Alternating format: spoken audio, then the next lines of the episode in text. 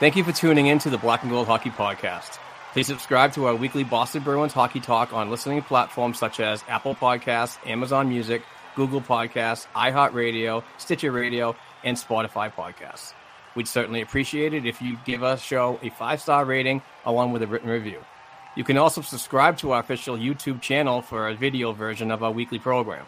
If you'd like to support our show financially, please go to our blackandgoldhockey.com website and click on our affiliated Fanatics banner before shopping online.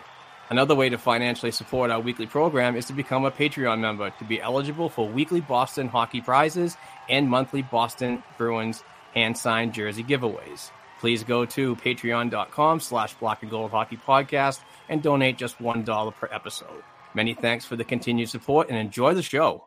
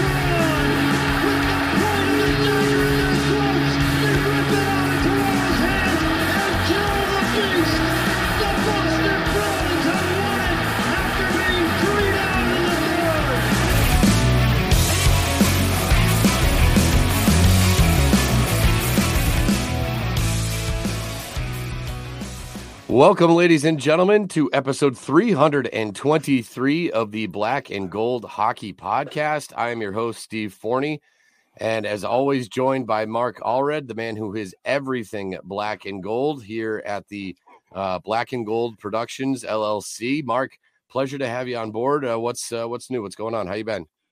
I've been doing okay. Tough week this week, my man. Um, a lot of things going on, obviously, with the Bruins, but um, you know, you've got to put hockey aside when it comes to family. Uh, my dad was a, a little bit of an emergency uh, on Monday. I, so I had to go to his house and assess the situation, and then I called nine one one because I was a little worried about my my uh, my best friend, my dad, and so on. So um, he uh, went to the hospital. He's been in there for a couple days. Got out on Thursday, which is exciting news for me and my family. And I just want to, you know, happy thoughts to my to my dad. And yes, absolutely. Um, you know, just want to want to see him get better. So, but um, that was a pretty scary week. But uh, other than that, you know, to get away from all the monotony that's going on in the world and in the family, it's good to have the Boston Bruins around and you know, kind of shelter those uh those uh, tough days. Um, but um, no, it's exciting. Uh, there's a lot of things that we got to talk about. Uh, good to have you back, sir. Hopefully, you're feeling better. Well, the problem is, is not really. I still sound like absolute ass, and I I don't know why. Uh, I've been to three doctors, and I have no voice, which as a, an announcer is, I mean, I'd rather them chop off my foot. I need that less than I need my actual voice for my career. So I sound terrible. So I'm sorry to all the listeners out there. Thanks for putting up with me for the next uh, hour and change. But yes, yes, folks, I've tried the uh, tea. I've tried tea with honey. I've tried tea with gin. I've tried uh, every single over the counter and under the counter and beside the counter thing that they offer. Four different kinds of cough drops. Um, I don't know what the deal is, but you're gonna just have to kind of bear with me here, and hopefully we can uh, we can get through it relatively painlessly. Um, our Bruins are on a six six game winning streak, ten games to go, so we have tons to talk about today. Um, obviously, things getting a little weird in Tampa over the weekend, so we'll touch on that as well. Uh, but first, Mark, we have some uh, some some kind of good news here uh, out of our own Black and Gold family. Can you fill us in? Yeah, um, Chris Nosek, who used to work with the uh, the BNG Productions a while back, is uh, is coming back to BNG. He's uh, leaving the uh, the tremendous JDF Sports uh, network over there, where he's been doing live streams and a lot of Boston Bruins hockey talk on that particular platform. Uh, but he uh, obviously wants to move on, and uh, we want to grow our family in in the live streaming uh, way. Uh, and I think Chris is a fantastic ad because he's a pretty much a natural at it.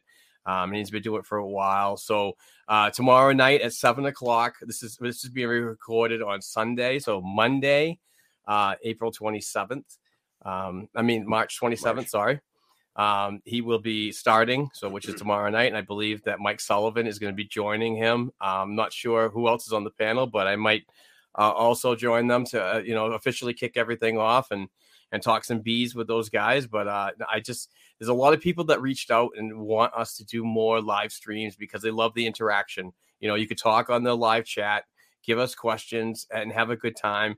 I mean, sometimes we do up to four hours of these live streams, and and it's going to be sponsored by FanDuel, so that's an exciting thing that we're we're also moving forward on.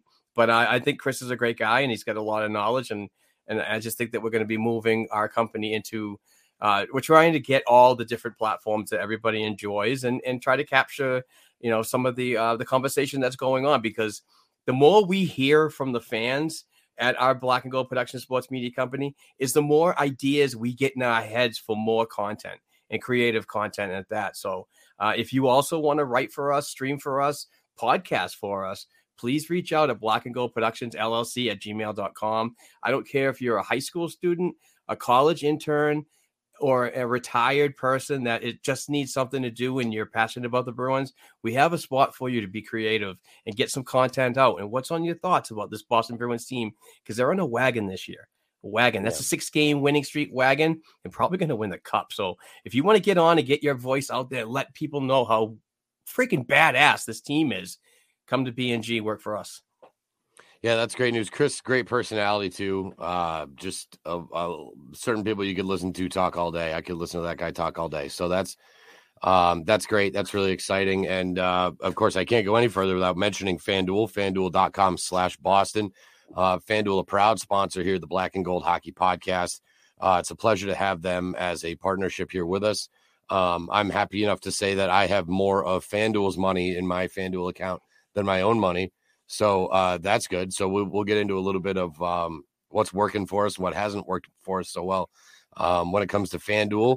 Um, but I'll tell you, I'm I was sitting there in the middle of Disney on Ice yesterday at the Mass Mutual Center, checking my FanDuel, seeing what was going on, uh, the score of the uh, some of the games. So uh, again, FanDuel.com slash Boston is where you want to sign up and uh, tell them the boys at Black and Gold sent you for sure. Um, that'd be great. Um, so we are looking at a six game, uh, six game winning streak here. We look back at uh, some of the games in the last week and a week ago, as of Sunday. Um, you know, I, I heard Adam Pellerin say something interesting. Uh, sideline reporter. He was talking to Trent Frederic before the Tampa game, and he the question was basically, you know, isn't it is it nice to play teams that are also playoff teams? Because they, you know, you, you play teams like Buffalo, and it's still the point in the season where they're just so disengaged. They don't care. Like, you know, Dylan Cozens tries to fight in the first period, and then that was it. Then they just roll right over. You know, they got a good goalie, but I mean, even he can't only do so much if the team in front of them can't get out of their own way. So, um, a seven nothing whooping uh, up there in Buffalo. It looked like they barely even broke a sweat. Um, is that sort of the the feeling you get here, Mark? Are a lot of these teams like Buffalo, Ottawa, they're just kind of rolling over at this point. Yeah, it kind of seems so. Um, I mean, in the past, uh, this Boston Bruins team tended to play down to those teams, you know, the ones that are not very high in the standings, and and you know, it costs a, uh, some valuable points back in the day when it comes down to you know the end of the season and preparing for the upcoming playoffs. But this is a different Boston Bruins team where Jim Montgomery is is really pushing for more offense. We'll talk about that from a hashtag BNG um, question um, that uh, we get from our Discord members. By the way, we do have a Discord. Please sign up uh, and, and, join the hockey community as well. Feed us information and topics uh, for what we need to talk about every week. But um, no, I just think that you know they're being prepared for whatever's going to come at them. Um, but it's also getting to a point where you need to get some load management, and these might be the games that you want to target for that particular um, uh, scenario. But um, you know, what a shit kicking they did for Buffalo. I mean, I think that's 14 goals in the last two games that the uh, Bruins have played the Buffalo Sabres. So uh, it's good, good that they're not playing down to their opponents, but it's also good that they're also prepared for teams that are in the playoffs and that are going to grind with you probably in a second round series like Tampa Bay, who played yesterday. But um, you know, there's still a couple of games we got to talk about throughout the week, though. Yeah, I, I think there are things to gain from all these, you know, crap bag teams. I mean, eh, you know, Buffalo again, they, they got they have big, young, strong forwards, right? So just playing against a guy like Alex Tuch for for 60 minutes is a grind. It's it's tough. It's yeah. but it's what prepares you for um, you know, for individuals on playoff teams that might give you a hard time. You know, same for Ottawa.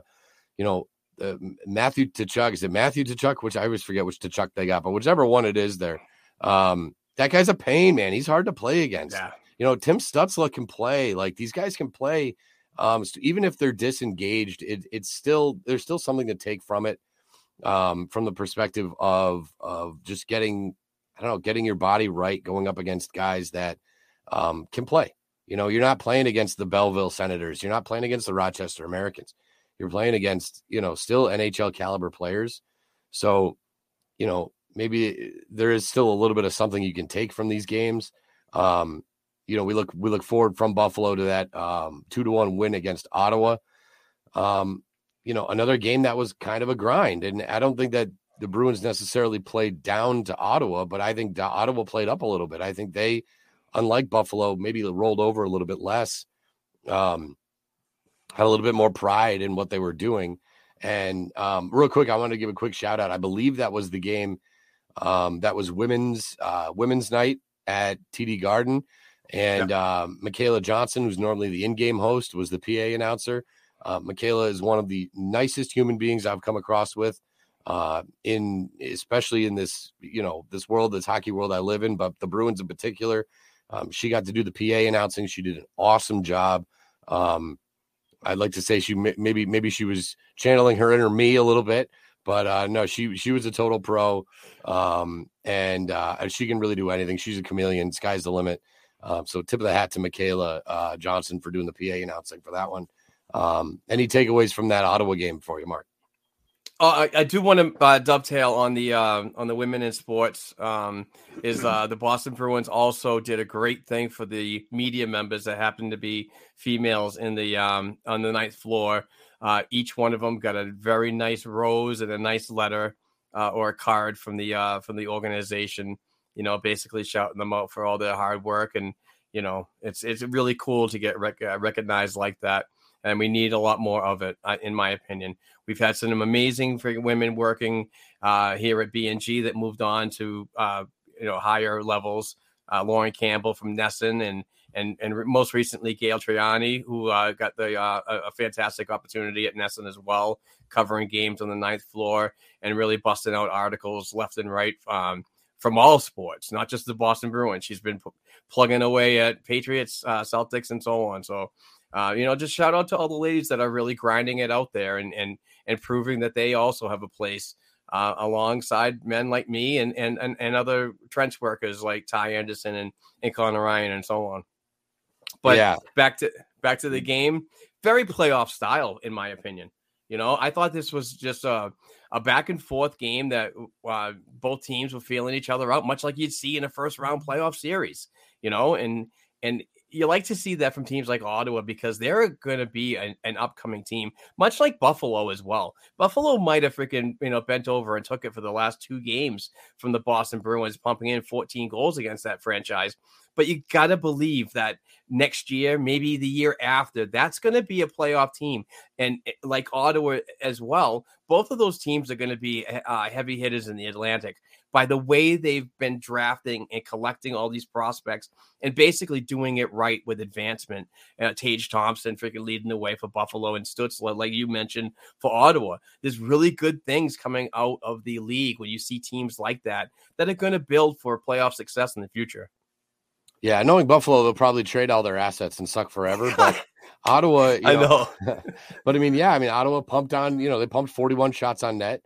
Um, you know, they, didn't give up. You know, the Bruins only scored two goals, and it's because Ottawa just at times wouldn't give them the puck.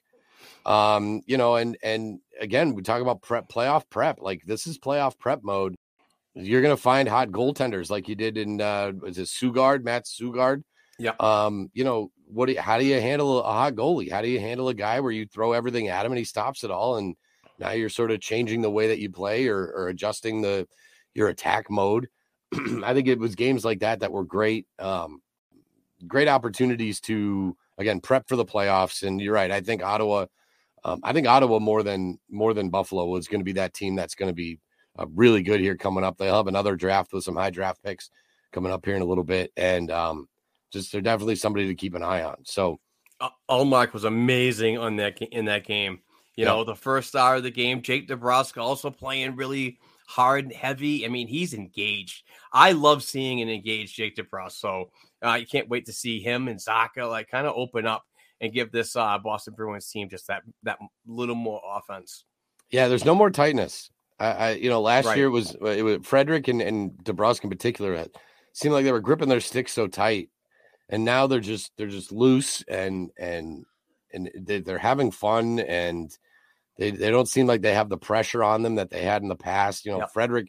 I don't think anybody's really talking about him. He's got he's got ten more points than he's ever had in his whole career, and he's on a you know playing on a line now with with Coyle and um, and Bertuzzi, and those three styles of play to me are fantastic together. Um, so And- and- I and don't forget the don't forget the element, Steve, of when Taylor Hall comes back, because most likely the way the, the lines are going to be structured for the playoffs, at least in my opinion, in the first round, you're going to see um, just the re- the regular top line, um, Marchand, Bergeron, and uh, DeBrusk. Then I think it should be the all check line. It's got to be Zacha, it's got to be Krejci, and it's got to be Pastrnak. And if Hall comes back, you're putting together the pieces back together for the best third line in the NHL, in my opinion, of Hall, Coyle, and Frederic on the right side. Even though he's playing on his off wing, he's been fantastic over there. um sort of off topic, but not really. If Hall comes back, who's out? Who do you sit? I mean, or are you moving Unf- Bertuzzi down to the fourth line? Like he's so much better than a fourth liner. You know what I mean? Like what? Yeah, what what's the yeah, plan? he's got. He, Bertuzzi's got some nice creativity too, and I didn't expect that because I didn't really watch a ton of you know Detroit Red Wings games. Only when the Boston Bruins played, and the only time thing I noticed from him was when, when he was being a pest to us and trying to get Marchand off his game and so on. Uh, but um, I like the way he his passing, his uh his IQ is off the charts. You know, when he gets the puck, he, he takes quick looks and gets the uh the puck away from his stick as fast as possible because he he's the type of player that garners a lot of attention on the ice. You know, everybody's going to want to go after and hit him, and try to get him off his game. But for him to have those uh, those kind of you know slick hands and so on, and the IQ to to to know where other players are, even though you're a new member of this team, is is pretty much off the chart. So yeah, I do like the idea of him sticking around on the third, but he's also a player. I wouldn't want on the right side. I've heard a lot of bad things about him being on the right side. I think he's a very comfortable left uh, side player, not like Trent Frederic, who can go to the right and the left and play up the middle. But I would like to see uh, Bertuzzi on the left uh, permanently. But yeah, I could see him down to the fourth line or even the third line. But yeah, it's it's we're at a we're at a we're spoiled with all these like Yep. ifs, ands, and buts, and where can we put everybody? Because everybody's working out. Jakub Lauko absolutely beating crow in my face from earlier this season. You know, I mean, he's playing, he's playing to a point where the coaching staff is hard to take him out of the lineup. But what are you going to do when uh, the playoffs do come around? And and and and Nick Foligno, by the way, has been seen without a boot, so that is a very very solid sign moving forward. So what do you do when he comes back? It, it, it's a we're at a mass of riches right now, my friend. Yeah, yeah, and it would be nice, you know, even if a guy like Bertuzzi does go to the fourth line, isn't it nice to have a fourth liner that can be on what should be your number one penalty kill and probably your number two power play unit. So even if he's not getting as much time five on five, he he can be the first guy off the bench when it comes to special teams. And again, I've been saying it all year, but now you're not, you know, you're relying less on Bergeron and Marchand on special teams, and you can go to a guy like Bertuzzi, and you can put together a Bertuzzi Coyle, you know, hodgepodge of a of a of a penalty kill and a power play. So, Yep. you know, even if he's not getting those five on five minutes, the special teams minutes uh, can still be there for him, and I think he'd be a huge asset on on both of them. Quite frankly, just the power play needs it, which we'll get into at some point, I'm sure. We move forward to the only uh, this is the only trip to Boston for the Montreal Canadiens. That is a freaking crime. It's a Um, joke. Uh, this is something really, really needs to be done about this. I know uh, Bruins fans aren't the only ones that are pissed off about this, but um, uh, they do get a four to two win over Montreal. Again, another team that's not good, but I thought played up a little bit. Um, Marty St. Louis, I, I believe in uh, just the way he played. I don't think he's he's going to let his guys play terrible. But I mean, again, that was that was pretty much the Laval Rocket. I mean, I'm looking up and down that roster, and I'm like, these are the you know Springfield played them in the Calder Cup, uh, uh, the Eastern Conference Finals, and it was almost all the same names. Um, so uh, I don't know. My biggest takeaway was AJ Greer. What are you doing? Um, I, I, I Oh. just I've never really bought into this player this year. Uh, playoff time, I expect to see him on the ninth floor. Um, I did think that was uh, really stupid. Um, but I also think a guy like Mike Hoffman, who's got his own checkered past, pissing and moaning about it on social media, I thought was a little childish too. Um, what were your, some of your takeaways, Mark, from that uh, Montreal game? Uh, yeah, I totally agree with every with you and everybody else uh, when it comes to the scheduling. It's absolutely criminal that this rivalry does not see more divisional games, and and something's got to be done. I'm sure we'll talk about how to do uh, our own schedule, um, you know, in the future during the off season when we need something to talk about. But this has got to stop. This is what's killing rivalries. Is the schedule people? You know, I mean, how can we play? um, you know, a team six times and then not play the biggest rival, it, it possibly in sports, uh, in history, uh, just uh, three and one at home. But um, I, it doesn't matter. I get up for these games. I'm a huge uh, Bruins Montreal kind of guy. Um, I was on the edge of my seat the whole night, and and it was just a great game, a great game. It just the Bruins just continue to keep uh, this this pace going and this winning streak going, but it was really good to see uh, um, Tyler Bertuzzi get on the board. Um, Jake DeBrusk continuing his his scoring streak and so on. Uh, David Pastrnak scoring his uh, tw- 40, 49th. And obviously Krejci coming in on the third period, sealing the deal on a backhand goal. Um, you know, Swayman played really good. I mean, the three stars with Bertuzzi was the number one star. Uh, Jeremy Swayman was the second star, and David Pastrnak the third. So just uh, another another win for this uh, Boston Bruins team that continues to to you know not not fall to these teams that are lower in the standings like I mentioned a little earlier you know? They're just finding ways to win and and and the coaching staff is pushing them in the right direction. Um obviously the power play does have to get better. Uh, that's something that you know uh, you know we did get a power play goal and so on against the Tampa Bay Lightning and I think um Eventually, yeah, uh, we didn't even get one in the uh, in the Montreal game. So uh, I wrote an article about some concerns about it and what what Jim Montgomery can uh, possibly do, and that's at blackandgoldhockey.com if you want to go check it out. Um, just some ideas about creativity and so on because we're not getting enough quality shots. We're not getting to the net on certain opportunities. But when we play five on five, we're getting there. We're doing those things. But I don't understand why we can't do it when the other team's a man down. You know, we have the talent on this team to to snap it around effectively, but we also have the talent on this team even now from the back end. Like over the offseason, all we heard was we're going to get more support this year from the back end, the back end, the back end, and we saw that in a lot of the freaking year. But it seems like that's starting to like fade away a little bit. And I think that the coaching staff is trying to push that back involved to just get your opportunities when you can. And don't do the Hoosiers 11 passes before you take a shot. That shit drives me nuts.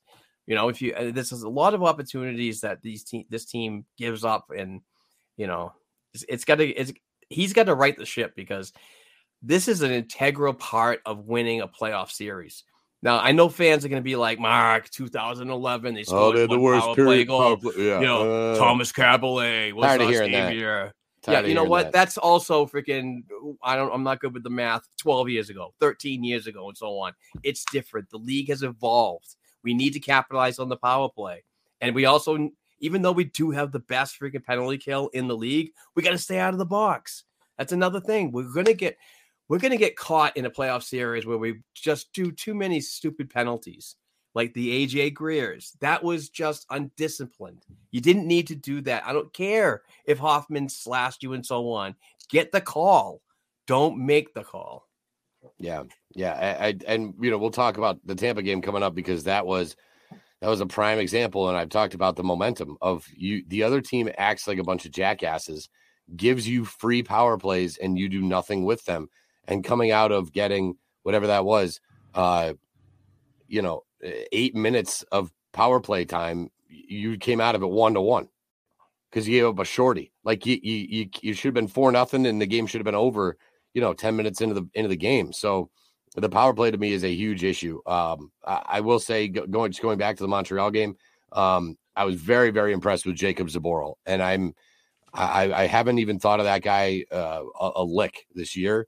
But if you can get that guy playing the way he played in that Montreal game, what another asset. And I know that, um, you know, six, maybe seven spots now on defense are taken, but we talk about depth in the playoffs, both uh, particularly in the back end, which is something I think has been missing over the years. If you can get an engaged and motivated and ready to go Jakub Zboril down the stretch here, what a huge help that's going to be. Yeah, yeah, the depth. It just speaks to the depth of this team, you know. And I, do understand that Jacob uh, had a really good post uh, pre preseason, but then tailed off in his games that he was given, and there wasn't many. I think I heard he was playing. He played three games this season, or maybe four. But um, the mental preparation, uh, the practices, I've heard that he's been engaged and so on, just working hard to to get his spot. It's a tough year for a player like him, but uh, to have him still with the team and and that added depth it means a lot because we, will talk about the the absence of Derek Forbort in a little while. This is the next man up mentality because um, you know your depth's going to be challenged now, and it, we got ten games to go. It's going to be challenged again because we don't even know how load management is going to uh, look uh, in the last ten games or the last five or, or, two games at the end of the season because um, sooner or later you got to rest these guys. I, I'm I'm a proponent for it. And um, I also want to see some thank you games. You know, we're so far ahead. We're like 15, 14 points ahead of Carolina, I believe. Um, so, you know, I think the last two games uh, should be thank you games and it should be an AHL roster. Yeah, no, I, I agree. And, you know, AHL along with some of these guys like Zboril that are that have just been sitting up on the ninth floor for however long. He's he's got his butt print, you know, uh, right there in the seat that he's been sitting in all season. Um, but I mean, that's you ask for depth, and I mean that's what's going to happen. You know, um, a little, so a little bit of credit to Montreal. I thought they played hard. Um, I but you could just tell that they weren't even remotely in the same class as the Bruins. Um, at least not this year, certainly. And again, I, I just I can't stress it enough. You mentioned you these are games you you, you get up for like Detroit, Rangers, Blackhawks, I mean, it doesn't matter where any of these teams are in the standings when they play each other or they play the Bruins. It's it's must watch television. It's a rivalry that they didn't even, you know, it, it means something when you put those sweaters on, and you know when they play against each other, it means something. It really does. No matter, regardless of the standings, it means something. Um, so that needs to happen more often. Um, you know, we make comparisons to 2011 all the time. One thing that I'm noticing more of, which I saw back then, and I think I mentioned a couple weeks ago, um, the fourth line starting games, starting periods. Um, that happened a couple times over the week. It happened uh, in the game on Saturday against Tampa Bay. Um, again, right off the jump, everybody was talking about Patrick Maroon and um, and oh uh, oh uh, Garnet Hathaway. But really, that was Lauko uh, sticking his nose in there with uh, Ross Colton or Colton Ross. I can never get that guy's name right because his name is backwards. Colton Ross, Ross Colton, whatever the hell it is. Um, You're gonna um, watch out for those guys with two first names. oh, it's the worst. um, so he, uh, so you know that all started with Lauko, and I know that uh, I know that Fatty and um, and uh, Hathaway were going at it on the side, but um, boy, right from the jump, you could tell that um, I, I was sort of convinced of this halfway through that uh, Tampa said they're the best five on five team in hockey and they are struggling brutally on the power play. Let's just be as stupid as we can. Let's just take all the penalties that we can and play this team shorthanded and they won't score on us.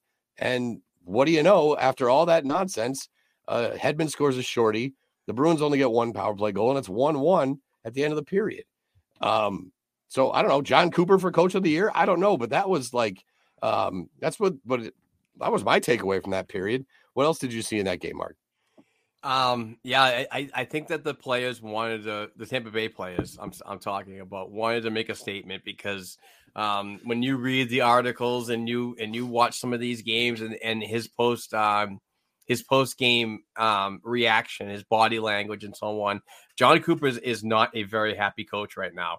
Um, and watching him on the bench, uh, it was just like, wow, this guy has has really changed, and he's frustrated. He's not happy with this team and and I think that that's why they responded like that. They wanted to show to him that we, we're here to play. We're here to make going to make it tough on you. Uh, but you know, as a little bit unsuccessful strategic uh, move, in my opinion, um, because it just seemed that the Boston Bruins continued to frustrate them uh, up and down the ice, even though the score was tight and it was a very playoff kind of feel. I mean, I wasn't in the house, but I, I can guarantee that uh, the folks that are listening that were in attendance yesterday, you could probably cut the tension between those those two teams with a friggin' knife. Um, one thing that I really noticed, oh, I, I watched a lot of the bench when Jon Cooper was going, and and later on in the third period when he called a timeout, those players did not immediately huddle up. They went to the they went to the bench. They reached over. They're grabbing their water, and all of a sudden you look up and he goes, "Hey!" and he points down right to the to the um to the assistant coach that was actually had the board out, the whiteboard, and and doing it because they weren't they weren't there. It was it was very weird to see because you really don't see a, a coach like that. But coaches play different roles. You could be the good cop, bad cop. You could be a good cop throughout the season, but when it comes down to this particular time, and you're and you're a little bit nervous about what's going to happen in the playoffs, even though you're a damn good team when you talk about uh, offensive talent like Tampa Bay has, you also got to be like, where are we going? We need you. We need this. We need to be all bought in. And right now, I'm just seeing the Tampa Bay Lightning, who have, I think, two wins in the last eight games, just not focused. Something's, I think they, there's a lot of people that say that they played a lot of hockey in the past couple of years and it might be catching up to them. So, I, I mean, I wouldn't be overly shocked if they play the Tampa, uh, Toronto Maple Leafs and they get swept, much like Columbus did, you know? Yeah, I mean, and even Cooper, I mean, I, I, I don't even think it was two weeks ago where he benched Stamkos, Point, and Kucherov for an entire yes. third period. Yes, and it's like, dude, like, I mean, if if you talk about losing a locker room, like that's how you lose a locker room, you know. Yeah. And I know you're trying to make a point, but like, to what extent are you trying to make a point? So, um, there's something going on down there. I I also think that they've they've focused so much on getting grinders that they're lacking scoring talent. Like you're so obsessed with getting Tanner Jeannot's and Maroons that you don't have the scoring depth in, on the bottom half of the roster. You know. I mean, Tanner yeah, Jeannot's not here to score 20 goals. Like he's not going to do that. I, I got to shout out um, uh, only Bruin co-host, and he's and the only Bruins podcast is on the Boston. I mean, the Black and Gold Hockey Podcast Network and uh, Brett Howard. He he is the uh, the, the co-host along with Nick Busa, my boy. Uh, those two guys do a great program. Follow them and subscribe. But anyway, he mentioned out. Uh, he mentioned last yesterday about Tanner Jeannot and how much Tampa Bay paid for him. Ridiculous. A first, a second, a third, and a fourth round. Um, maybe even a fifth round. I'm not sure, but that's just a heavy price to get an, an ass hat like that yeah, yeah, and a guy, and you know, I mean, Nick Paul, like Nick Paul had one good year, but he's not. You know, like when they were making trades for Blake Coleman, right? Like that's a guy yep. who can he, he'll he's grindy, but he he'll score too. Like yep. Nick Paul just doesn't really bring that to the table. Tanner Jeannot doesn't bring that to the table.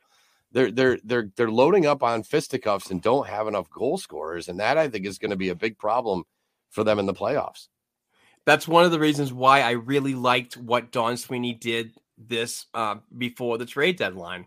Getting Hathaway. Hathaway can skate. He's a fast fucker. Uh, he can he can score. He gets to those dirty areas and he can put the puck in the net. Not like a, a 30 goal score and so on, but he'll get you those goals that can that make impactful impacts. Um, you know, and yes, you are right. I do like the idea of a Blake Coleman back in the day because not only could be he that shit disturber, but he could also be an offensive dynamo. You know, those are the types of players I wanted to see the Boston Bruins get. And when when you talk about the heavier game and the playoff grindy style, I think that they did that dating back to the offseason when they actually got um, uh, AJ Greer out of New Jersey. Uh, obviously, we I didn't know that all this shit was going to happen with him later on, but that's I mean AJ Greer's got some offensive capabilities and some speed, but he's just got to get in the lineup with consistency and make all that happen. But there's a lot of players that are on this team that are pushing him away and him being the rotationary kind of forward. Um, those are the Well, players I really like. That's how I feel about Bertuzzi. I mean, Bertuzzi to me is kind of like is like a bigger, stronger Blake Coleman. I mean, I just he's, you know, he'll stir the pot, and then he'll also go out there and have some beautiful passes, and Yeah, you know, I I think that he's exactly what they're looking at. He's the kind of player I love. So uh, I'm I'm a huge Bertuzzi guy. I love that move. Um, so yeah, something's happening with Tampa, um, and I loved you love to see it. I thought, by the way, I thought I I I, I really thought Jack Edwards was gonna, was going to need a change of pants after that first period. Uh, he was so obsessed with Patrick Maroon, and oh, by the way, I don't blame him. I don't blame him. The fact that he was still went to the locker room and Patrick Maroon bitched him out for like eight minutes or whatever that was. Jack Edwards, man, you're sitting in front of that microphone and that guy acts like such a jackass. Oh man, you he's been wait. I don't think he slept a wink last night. He was just laying there going, "Oh, that's stupid, stupid, stupid Patrick Maroon." Um, so With um, a pre roll hanging out of his mouth. yeah, for real. Oh my god, that guy is something. He's doing something, man. Um, so uh, that win against Tampa did clinch the Atlantic Division title already. Bruins still have 10 games to go. Um, 56, 11, and 5 record, 117 points. Um, Mark, do you care about them breaking any records? These these point records and all that stuff? Do you care? I don't. No, I just want them to play well. I want them to stay healthy. Um, load management is got to be uh, up and coming. The power plays just got to get a little bit better, and it's going to get harder. Like I wrote in the article uh, at blackandgoldhockey.com. Uh, please go check it out. Um, it, there's there is enough time, ten games, to get to these guys in practices and games to get the power play better. But I also wrote about the load management factor. Is you know how can you effectively get your power play better when with an influx on roster you know because there's going to be people that are coming up to get the thank you games while the uh, core rests. So you know you're not you're not cr- creating anything better but i don't know i just maybe it's like a light switch and i hope it is like that. Maybe once the playoffs get here this power play just blows my freaking mind away and i don't even know what i'm talking about and i shouldn't have wasted my breath right here and now with my best friend mr Steve Forni.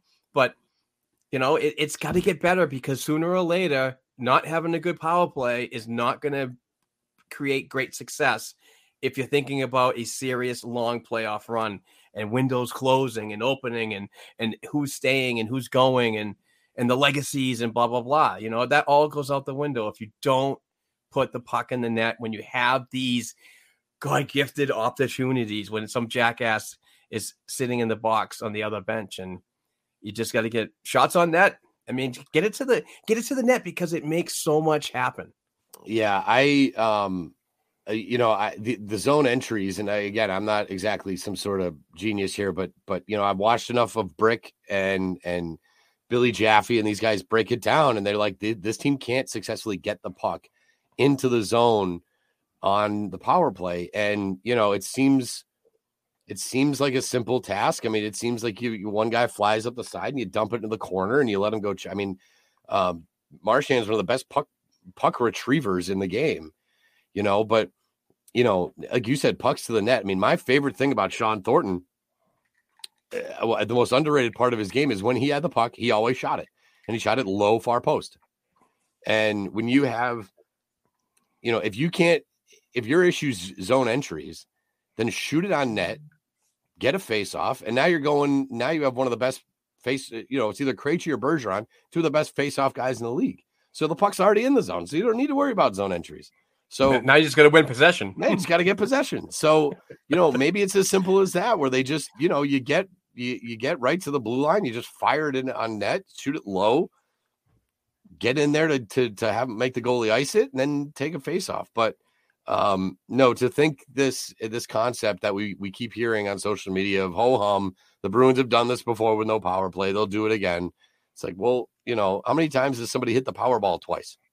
Yeah, You know, like, great, it- great analogy. Like, I just you, you can't you, you can't operate like that, especially with this much talent. So, um, I do think I I do trust what they have going on here. I think, um, I think a guy like Claude Julien, for all of the things he was good at, you know, setting up an offensive power play and and getting creative and tricky with it. I don't think that was his strong suit. Um, I do think they have some guys on the staff here that'll really help out and can really get this power play moving. So let's hope. Like you said, Mark, they got some time to figure this out. Um, 10, but it's only 10 games. So uh, let's get that going. Um, Absolutely. real quick, I want to talk uh, some injuries. It sucks. We're going to lose Derek Forbort, uh, possibly the rest of the season. Uh, we'll see what it, that looks like come playoff time. Again, that's why you got Orlov. That's why you didn't trade Zboril. That's probably why you didn't trade Mike Reilly. What do you think the impact is here uh, on the team? How do you think that affects what they're doing, especially on the penalty kill? Yeah, I mean the penalty kill is going to take a, a a drastic turn, but I mean they're playing well right now with without him, so I think uh, you know it's okay. But I, I just think that his his shot blocking ability and and his presence on the ice around the crease and so on is is going to be missed. But um, you know it's always that next man up mentality. I think um like having Zboril around is gonna is you're not gonna be that Forbort type of player, but I mean he's good in other ways. You know, he- Zboril can move the puck. He's got good mobility, and, and he can push people around a little bit. Not much like Forbort could, but um and the character in the in the in the locker room. I know he's still gonna be around, but you know on the ice and and off the ice he's gonna be missed and so on. But um I wouldn't rule out you know a uh, a return um, you know, early in the first round. I don't know fully his extent of the injury and so on, or, or how long it might take him to recover. But um, if he comes back in the playoffs, that's just a, an added bonus, and he's healthy. You know, I mean, even a 90, 80%, 90% Derek Forbort is still is still a good player, you know. Uh, but if you don't want to take any chances on him, you do have that depth that you can challenge as well. I think Zboril, like you said, has played really well when given the opportunities. Um, and unfortunately, the opportunities come via an injury. But you know, he's uh, he's looking damn good, and um, just really like the way this this the depth of this team. Just you just put people players in there, and they just they're so effective. Like like Jakub Lauko lately, just plug and play. You know, the guy goes in there, gets his nose dirty, has some offensive capabilities. Um, you know, and, and and even like Billy Jaffe was talking the other night that, you know, it hasn't been so great for Jakub Lauko in the past year.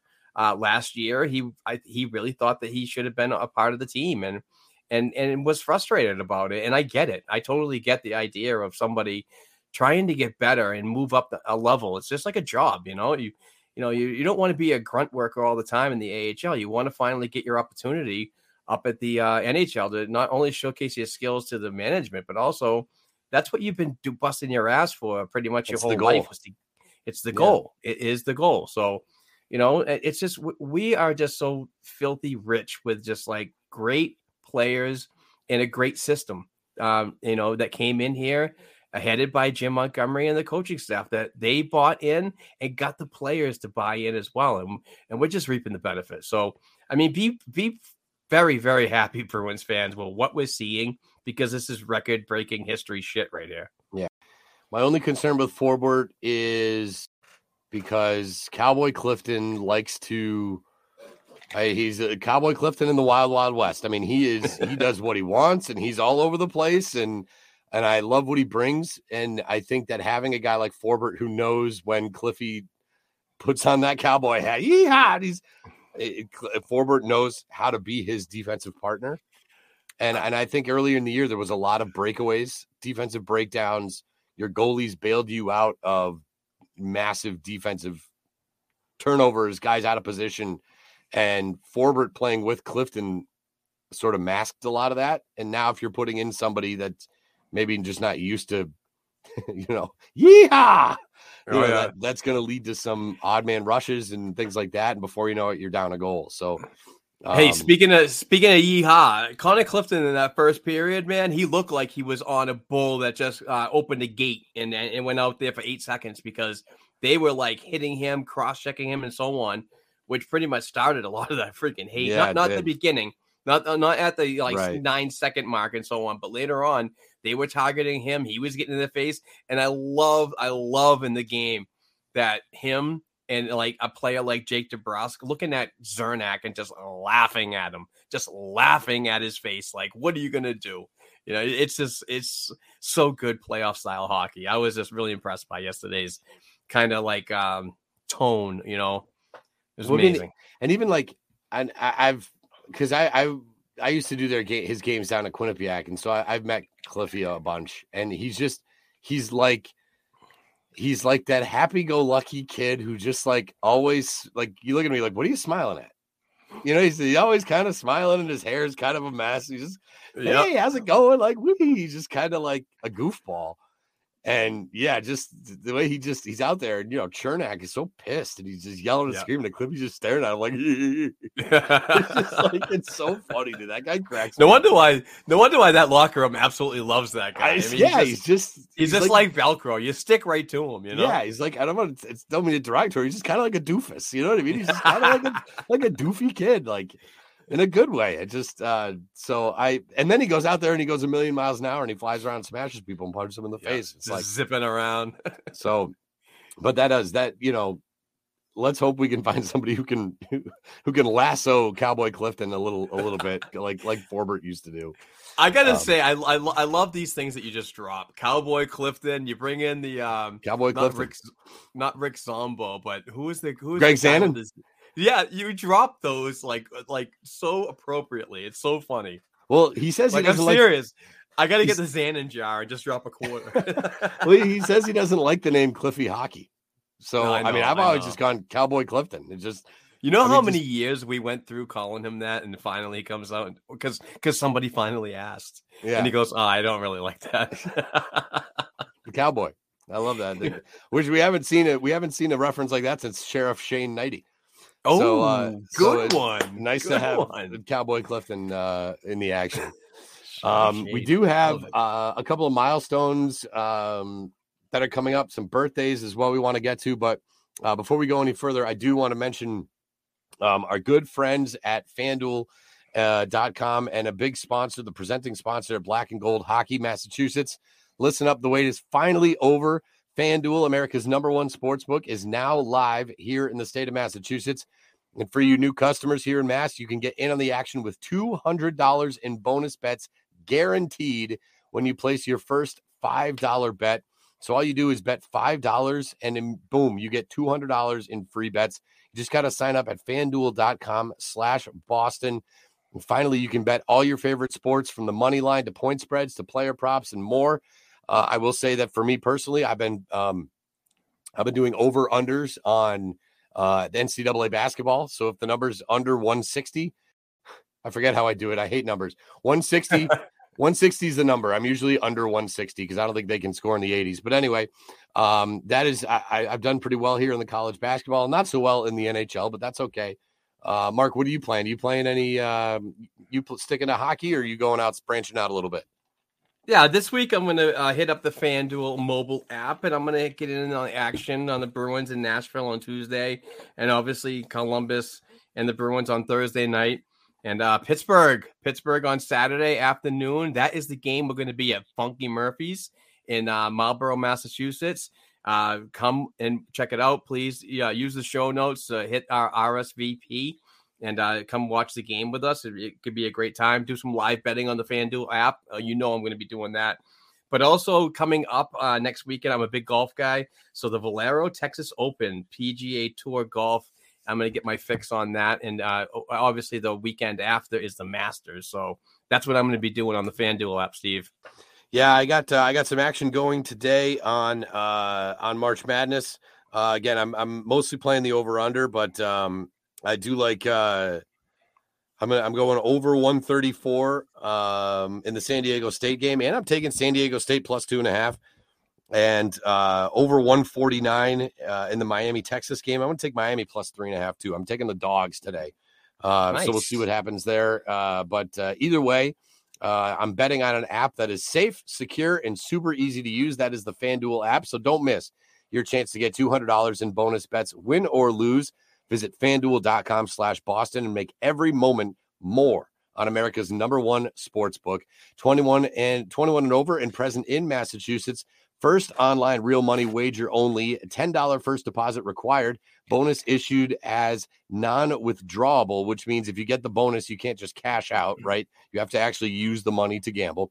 Uh, bonus bet that expires in 14 days. Restrictions apply. See terms at sportsbook.fanduel.com. If you do have a gambling problem, Hope is here. Visit gamblinghelplinema.org or you can call 800 327 5050 for 24 7 support. And yes, folks, uh, just like everything in life, uh, the best things to do with these things is in moderation. So uh, stay within your means. Uh, do what you can. Don't uh, uh, you know? Don't give up the house or the farm, but have some fun with it, like Mark and I do. And again, FanDuel.com/slash Boston. I think the best thing I think the best thing about FanDuel and other sites like that is just um is is you get creative. It's almost like going to get a scratch ticket in Massachusetts lottery store. Grab five bucks, you go out in your car, you scratch it, you win or lose, big deal. It's not like you're you know spending thousands and thousands of dollars on scratch tickets. But what I like doing is I like getting creative and parlaying stuff. So you you know the Bruins are always going to be that minus number, which is going to be the favorite. So if you pick that and then you pick under 65, under 6.5, and then you pick a goal scorer, like I'm I'm always picking like Zacha and Marchand and and I hit on and DeBrusk. others. Yeah, I hit on DeBrusk. Yeah, I picked yeah. DeBrusk too, and I hit I hit on the other night. Yeah. That five dollars turns into like a hundred and something dollars. So you can get creative. It's and it's a lot of fun. It's not just throwing thousands of dollars on the bet and just going, oh well, I lost. No, you can't do that. Not like on my wages. I like the uh, the shots things. You know, it's like, and I think today is the Carolina game. It's like, will will Patrice Bergeron and Brent Burns get over three and a half shots? Yeah. like I love that. I had to think about it for a little while, but I I, I picked Yeah. one. You know, so we'll see. Uh, we'll see what Exactly. happens. And um, yeah, I like the creativity. I think I'm. I think I'm not. I haven't watched baseball in a long time. I think I'm going to start because I like the idea of the pitch clock, and you know, I haven't really looked into it yet, but you know, yeah, will the Red Sox get a hit a double in the first three innings? Like I don't know. That's Yep. that's what's going to make me watch baseball. You know what I mean? Those Yep, kind of things. Exactly. So, um, so it, it is a, a more interesting way to look at sports, and uh, it's way more fun when you got a little little cheese on the action. So I love it. uh, big thanks to our, our friends and our partners at FanDuel. Again, fanduel.com slash Boston. Um, we do want to say a uh, congratulations to David Krejci. He's moved into fifth place all time in games played as a Boston Bruin. Uh, he's 23 games behind his general manager, Don Sweeney, for fourth place. Uh, so depending on how the playoffs, or you know, you got to hope he comes back next year. Um, he could very well hit that number, and what a career he's had. Um, it's amazing again to think that last year he was playing against pig farmers in the in Chechnya. and Now he's back uh, playing second line minutes, and you know hasn't missed any time. Got whacked in the face pretty good in the Tampa game. You know, came right back. So, uh, congratulations to to David Krejci. Uh, Boston Bruins head coach is now only three wins away from passing Red Wings coach Mike Babcock for uh, most wins in their first season with an NHL franchise. Again, Mike Babcock, who's kind of a dick, uh, was pretty much gift wrapped, uh, gift wrapped that team by Scotty Bowman. I was a big Red Wings fan back in the day, and uh, Mike Babcock didn't do anything. That was all Scotty Bowman and Steve Yzerman um, getting that team going. But regardless, um, uh, sorry. Sorry. Uh, Bob Babcock's such a dick. Um, uh, B's Tom Johnson had 57 wins in the 70 71 season. So, again, got to figure. I, I mean, the, the Columbus game is a win because they don't even want to win. So, uh, Right. he's, he's only got to win two more out of nine. I think he can get that done. Uh, what a job he's done there. And, um, uh, and a happy birthday. A happy birthday to Bruins legend Bobby Orr. Turned 75 last week. Um, you know, again, didn't wasn't around to watch Bobby Orr, but what I noticed about Bobby Orr is that he's always present. Uh, he's always around. He's always around the game of hockey. He's always around New England. I remember, you know, he, he was an agent. I don't know if he still is or a recruiter, He but I remember, is. yeah, I remember is. them saying uh, Bobby Orr found this kid named Connor McDavid. Watch out for him. He's going to be really good. And he's 16. Watch out. He's going to be great. And oh, by the way, he knocked that one out of the park. Um, Yeah. What are your thoughts on on the great number four and just the impact he's had on on hockey, not just here, but you know, globally? Yeah, I mean, just he basically turned the uh, not only the franchise around, um, but also the game. Uh, nobody moved the puck uh, when they were defensemen like Bobby Orr did back in the day. He revolutionized the, the sport and the position. Um, just the way he skated through all three zones um, was amazing. Uh, just his offensive capabilities from the blue line were just on par. And um, what I liked about him was he was all class. You know, he really was a, just a, a quiet legend, um, but classy on and off the ice. And and what he did for the New England area was he brought hockey like back.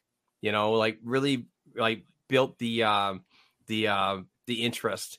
And rinks were being built everywhere uh, when uh, during the Bobby Orr era. Um, and you know, we need more of that like today. And we're seeing a lot of these legends today and so on. But you know, nobody really really made an impact in in the uh, developmental side of hockey, uh, particularly with kids like Bobby Orr did back in the day. So. Um, you know, obviously, it sucks what happened to him as when he was a player and his agent, Alan Eagleson. Um, terrible, terrible person. Uh, there's a book about him uh, that was written about a great author from the uh, um, uh, the Lawrence Eagle Tribune. I don't remember his name. I'm sorry, but I'll try to put the uh, the book in the show notes if anybody's interested in reading it. It's it's a very good read, but a sad one as well. Um, but Bobby's just one of those those people that would do anything for the other person. You know, just a, a, a super class act and and always engage in the game and so on. And the stories just the stories of of people um, when they talk about him and so on. It's just uh, amazing. Like like um, you know Phil Esposito talking about um, uh, Bobby Orr as an agent. He's like, yeah, he was a hell of a player, but you ever sit down at the table when he's uh, you know sitting there trying to negotiate a contract? That guy was tough, you know. So I mean, he's all about business and so on. But you know, happy 75th, and hopefully uh, many more, Mister Bobby Orr. I had to rhyme a little bit there. Yeah, I, I think um I think you know I it's one of those things I always hear about like like New York Giants fans, the Yankees. Like the Yankees had fans everywhere because they were kind of the only team that would be on TV. They were the only team. They were always on the front page of the paper in Milwaukee, and it was always you know Joe DiMaggio and and Yogi Berra and you know so Yankees fans became almost global because there was one game uh, it was one game on a week, and the same thing goes for the Giants. Uh, it was always the Giants that were on TV when football was, you know, in its infancy, infancy, and, and television was what it was back in the day, and that's why Giants and Yankees fans are everywhere. That's how I feel about the Bruins fans that we have everywhere. And you know, not my generation, but my dad's generation and his dad's generation. Because if you watched hockey on TV, you know, or you read about it in the paper, it was always about Bobby Orr's Boston Bruins. And, you know, that sort of that, uh, uh, for that time to be that well known across not only the nation, but, you know, the entire continent. You know, you have Bruins fans in the heart of Toronto and Montreal because of their love for Bobby Orr and those teams. Yep. And, um, you know, that's, that to me is the big, the big thing for the brand that you see now globally was what Bobby Orr instilled in people back in the day, you know, and that all started with him. And obviously he still carries it today. But, um, you know, that's a big part of why Bruins, why that Bruins sweater means as much as it does today, uh, was from Bobby Orr. So, uh, Great 70, ambassador. 75. Yeah, massive, massive. So, um, 75 years old. Happy birthday to, um, uh, to the great number four, Bobby Orr. Uh, I still get a little freaked out when I see guys in Providence wearing number four or like number 37. I'm like, yeah, it's just weird. It's weird to see those jerseys on Bruin sweaters that aren't, but um, you know, uh, but it is what it is. Um, moving ahead, our buddy uh, Jeremy Swayman named the NHL's third star of the week.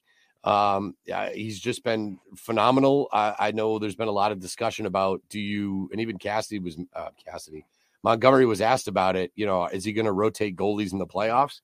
Um, I, I got to be honest. I see no problem with it, and it doesn't even have to be regimented. But you know, a couple games, uh, two or three games for Ullmark, and then you throw Swayman in for one, and a couple more games for Ullmark, and you throw Swayman in for one, and you know, it, it's not typical, but you know, neither was neither was having uh, a goalie one and one A in the regular season in the 90s and early 2000s. Marty Brodeur would play would play 70 out of 80 games.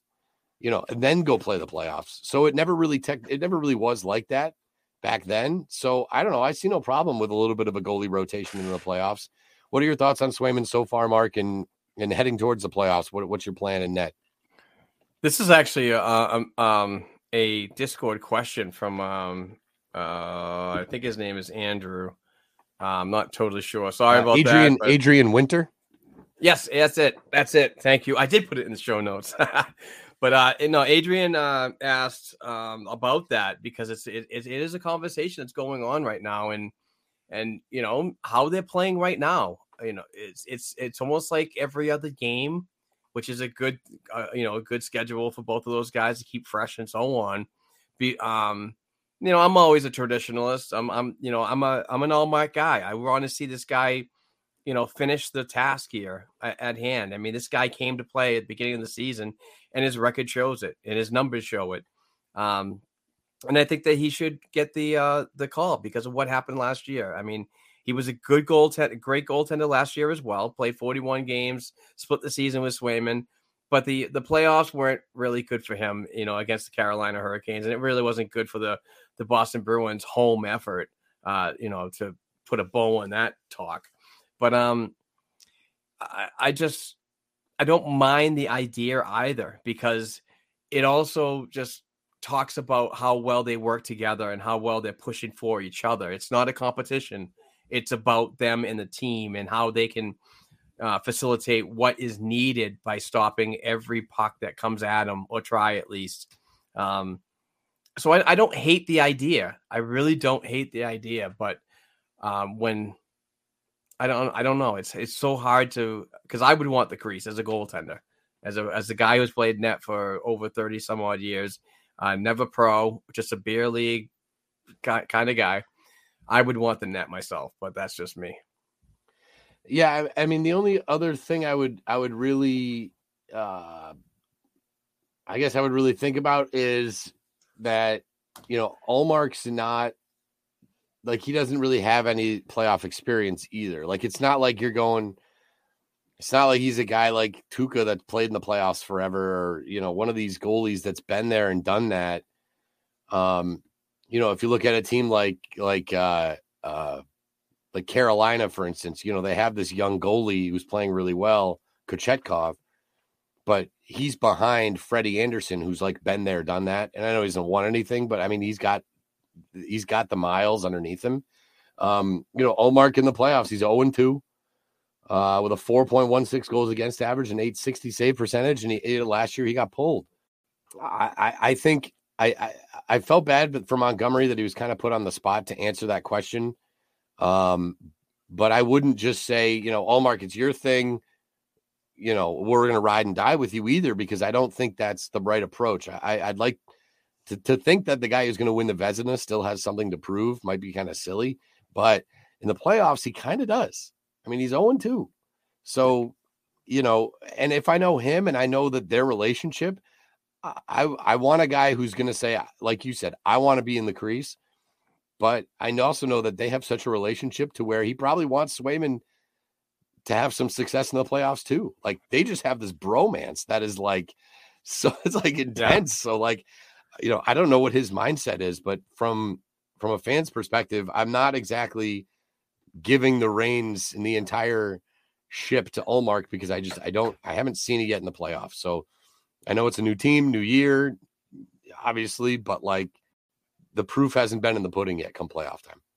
True. No, it's a valid point. Absolute valid point. That's on that's on minds of many Bruins fans. It's like, yeah, he's doing good, but we haven't accomplished our goal yet. And and to really solidify the hearts of the um of the Ullmark doubters in the past when they when they really hammered the Boston Bruins organization for signing him for that amount of money and for that term.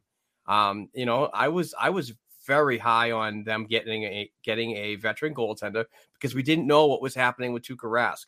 We didn't know if his return was going to be successful because we did know he was going to have surgery sometime during the off season. So the idea of getting somebody else in there as a stopgap break glass in case of emergency was absolutely needed. But the way that this guy has just t- t- eh, basically take over the league in year two of a four year deal is just it's phenomenal in my opinion. And I, and I just for everything that I've read about him and learned about him, I want this for him. You know, Yeah. I think this would this would do a lot of things about his past with his father and and his past that's just a hard worker, great kid that just loves the game and just obviously loves being in a locker room day by day with a with a great core of people, whether and it's Buffalo or Boston. Yeah, and, I- and I will say it's uh, I don't see any holes with him. Like like when it comes to the playoffs, you're game planning. You're playing the same team seven games. You're you're putting together a game plan on how to beat them. And I, I've seen the Bruins this year play goalies. I think it was Ilya Samsonov, where they're like, "Well, this guy has nothing. You know, th- this guy's super leaky here, and uh, you know, if you get him down and you get him up, you, the five holes open, right? There are holes there that you can game plan for. I think that it's much easier to game plan against the Bruins offensively. I think if you have the talent and a game plan, you could probably dry up their offense a little bit. But I don't really see the game plan yet as to how to how to beat Linus Ullmark consistently 101. Here's the game plan. I haven't seen that yet. Um, and so I do think he has that going for him. I think that he's in a really good spot physically and you know with the options he has in front of him. I think he's in a good spot. So uh, Yeah. we'll we'll see. We'll let him we'll let him go. We'll let him ride or die there in the at least the first first couple games. Um, we do have a couple of uh, prospecty things um, that we can get to. Uh, we'll start here. Bruins prospect Ty Gallagher. Um, uh, he was down at, at BU. Uh, they won the 2023 Hockey East. Season ends though without advancing to the uh, nation's final four teams. Um, is this a guy that is going to show up in Providence and help the team, or what is uh, what's the future look like here for a guy like Ty Gallagher? I'm not sure about about where he's going to be if, if it's going to be Providence or not. I mean, that I think there there could be a possibility that he gets an ATO, um, which is technically not a professional contract, so it, it kind of jives with, um, you know, the college uh, commitment and so on.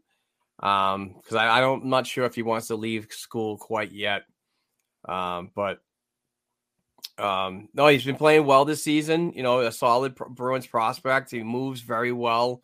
I've watched a couple of his games. I'm not an overly big expert on him, but um, I, I just like his game. Kind he, I don't know if it's just the BU thing in me, but he kind of reminds me of a of a of a bit of a Grzelcyk. You know, a type of player that can uh, be mobile. Um, you know, maybe not so strong on on his defense, but that's something that obviously time can he can work on and develop properly and so on but not a solid not a bad piece to have in you know in the on the back burner when you're looking at your your defensive depth and your uh, developing core um i think i think he's done pretty damn good this season and uh, you know this has got a lot of upside i know a lot of people are real high on him and so on Yeah, I mean, it- uh, getting a, a nice little playoff run with Providence wouldn't be the worst thing. Um, you Right. know, and, and he does have, you know, he's got the offense, but he's bigger too. He's six, you know, six feet, almost 190 pounds. So he is a little bit bigger, plus 21 uh, this year for BU, 21 points in 39 games, a lot of assists. Um, and you know, I think there's probably you would know better than me, but there's probably more of a spot for him in Providence on the defense. You know, Boston's obviously their defense is set, and Providence has kind of a logjam at forward, right? They have a ton of forwards, so you know there, there's they could probably make room for him uh, on that back end there in Providence. You know, between Anton Stralman and and Mike Reilly, but you got Dan Renouf's and as Nick Wolff, right, is out for a while too. So Yep. You know they, they could probably squeeze him in, but. don't, um, don't forget about don't forget about the black aces too you know what i mean so right? The Black Aces, you're going to bring up uh, six, seven, or eight players from Providence. So this might be an opportunity for an ATO, and uh, that that is an amateur tryout uh, to go on to the Providence Bruins to facilitate the loss of some of those Black Aces that are going to be traveling around, uh, you know, doing the playoff thing with the Boston Bruins. So yeah, that's not a bad idea, Steve, at all. Well, speaking of Providence, they clinched a playoff spot uh, with a road win in Charlotte. Um, and as you mentioned, you know, it- they're in an interesting spot here because they could lose six to seven guys here as they head towards uh, the playoffs. Um, but uh, besides that, I mean, they're rolling. I mean, they're playing some good hockey here. It seems like they can beat everyone except Springfield. Um, so um, but- you wait, you wait. There, there could be a listen. The the Providence Bruins are going to get a first round bye, most likely. There is um uh ten games remaining, much like the Boston Bruins, uh, their parent their parent team. Um, but there's a there's an opportunity for them to play a lower seed, and those lower seeds do have a Springfield Falcons um kind of lineup going on. It's not set in stone quite yet that they'll see each other, but that might be some troubling times for me and you, good sir, Yeah. sitting here doing a hockey podcast. yeah, well, I think that's two- I think, I think the Thunderbirds are three points behind Charlotte, and I think they're down there to play two in a row. So you know they're in fourth, Charlotte's in third. So, Yeah. um, and I, it- you know, I know that the playoffs for them are weird in that league, but I think if they want to get the three oh, seed, so stupid. so they can host a five game series, I think that's that's what you're looking for. Yeah. Um, but uh, but yeah, anyway, so so we got some some numbers here for Providence.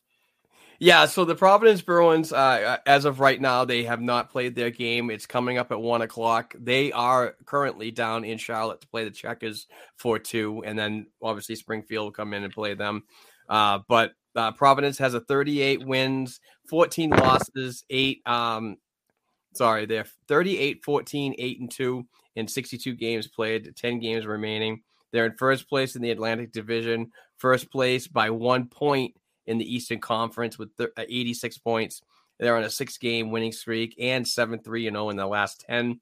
The Providence Bruins are 16 7 5 and 2 at home, 22 7 and 3 on the road. Really good numbers. Um, goaltender Brandon Bussey has been outstanding, outstanding, folks.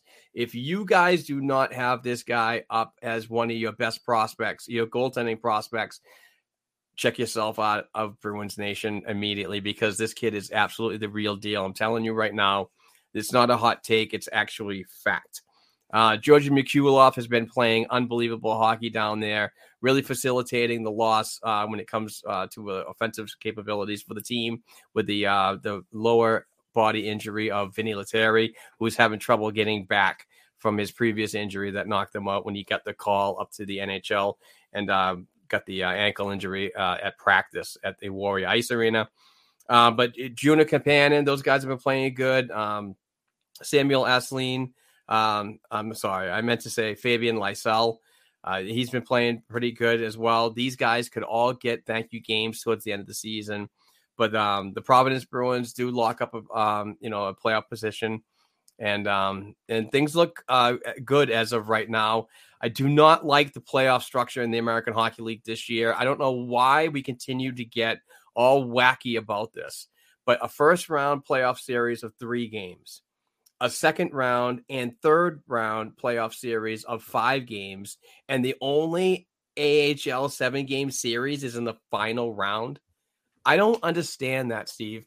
I do understand. I mean, I kind of got it when they did a first. Remember a couple of years ago, excuse me, when they did the first round was a five game series, best of five, and then every round after that was seven.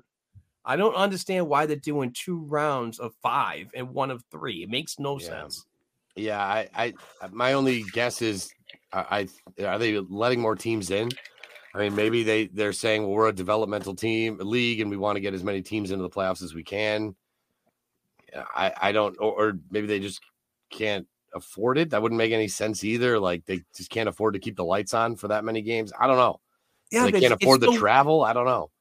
It's it, i mean that could that all of those could be a factor but it's it's it's very well known in the hockey community that you know if you're gonna if you're a league that thrives on asses in the seats so that that's playoff revenue. You can go up a little bit on your tickets to make more money you know why not have the availability to have a best of you know a, a best of four out of seven game series throughout the whole playoffs because it opens up just those money revenue opportunities that we've all heard about that you know oh jacobs doesn't want to win a cup he just wants to play off freaking you know revenues Right. you know don't put the ahl in those type of situations and it's a Right. win-win i just don't understand why and I, I i guess i would have to really talk to a professional like patrick williams and he's a great guy that covers the american hockey league for oh, NHL.com. awesome. Yeah, and and the AHL.com. He's just a great guy to talk to. I'd have to send him a DM and ask why the playoff structure is like this. And then I'm going to have to do some information as well to see if the American Hockey League is going to do something different next year. Maybe this might be a stopgap for something different because of the Coachella team came in uh, out uh, in the West. So that might be this is different because we brought in more teams. And then next year we kind of go back to what was more traditional. Yeah. Well, let we just get Patrick on the show. I mean, that guy's fantastic. I I, I do want to get him uh, on the show. I definitely do. You know, oh, slow down. Spring, happen to go through Springfield to do that. We should slow get down. him on the show. Slow down. Yeah. Let's see what you look like when you lose. We're not losing any black aces because St. Louis isn't going anywhere. We might Yeah, get no a couple. We might get a couple for crying out loud. Jordan We're actually Kyrie's saying- coming down. Yeah, yeah, yeah. We'll take Sammy Blais and Jordan. Yeah, Bring them right. on. Yeah. Yeah, Binnington. oh, yeah, no, no thanks. I don't want that guy. Although I'm pissed at him too because he he acted like a, a dweeb in that other game, and then they took Joel Hofer, and now we're not going to see him anymore. The goaltender, who's been fantastic for us this year. Uh, now he's up in St. Louis. We're, he's not coming back, Oh. so it's like Hofer's been amazing down there. Kills the Providence team all the time. That's really one thing. I'll give Springfield credit for. Is just the goaltending. Yeah, he's been good. Um, so we do have um looking at the time, we do have a couple of Discord questions. I know we went we took the question from Adrian, um, and we do have a couple of uh, hashtag Ask BNG questions. Although before that, um, one other thing that I wanted to touch on that you did put in the agenda is this 10 year deal with Fanatics. Oh yeah. Oh God, what a pain in the ass that is. I, I don't know about you, but I've had no luck at all with anything fanatics.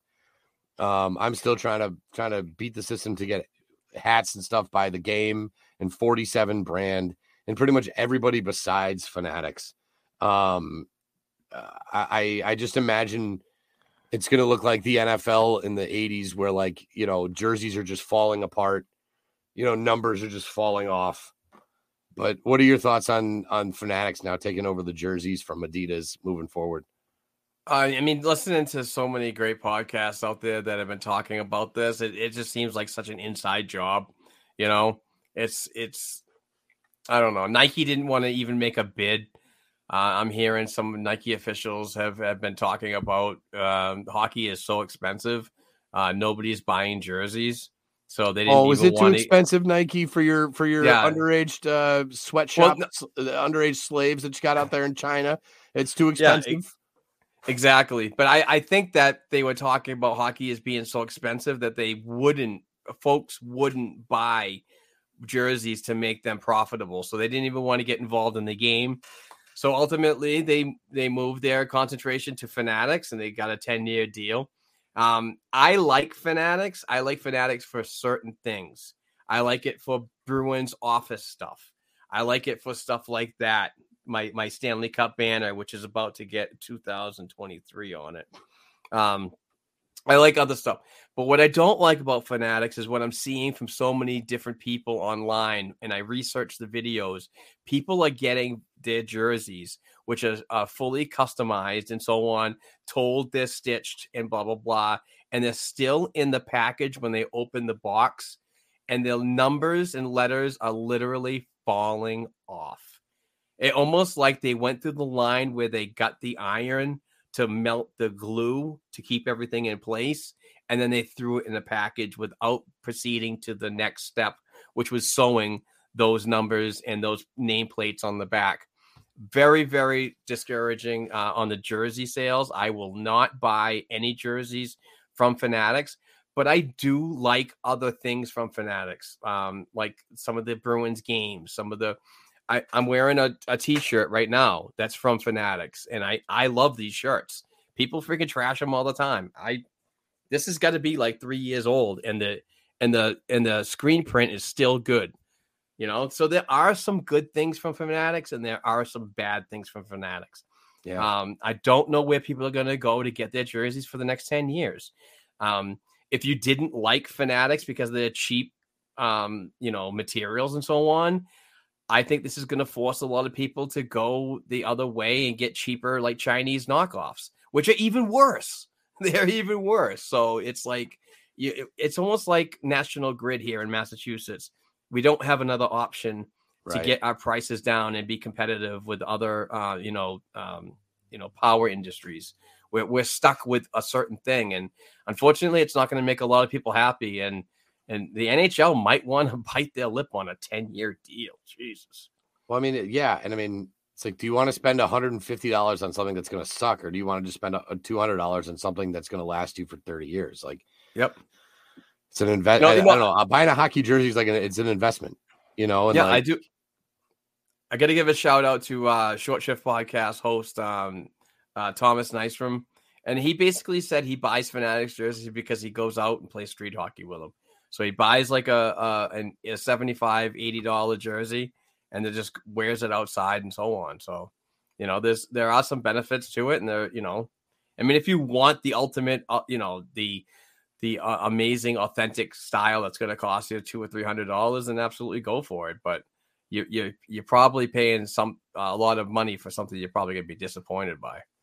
I mean, the, the jerseys that I have, and I'll be honest, it's it's usually gifted. You know, like the Thunderbirds, for instance, they have me do all these jersey auctions, and then they'll say, "Well, you did five jersey auctions. You know, pick one. We'll make you make one for me." And so I have two or three of them, and I don't think I've ever worn them out of the house because I don't Right. I don't want to. They're like beautiful. Like I'm gonna just walk outside and fall face first in a puddle. Like I know it.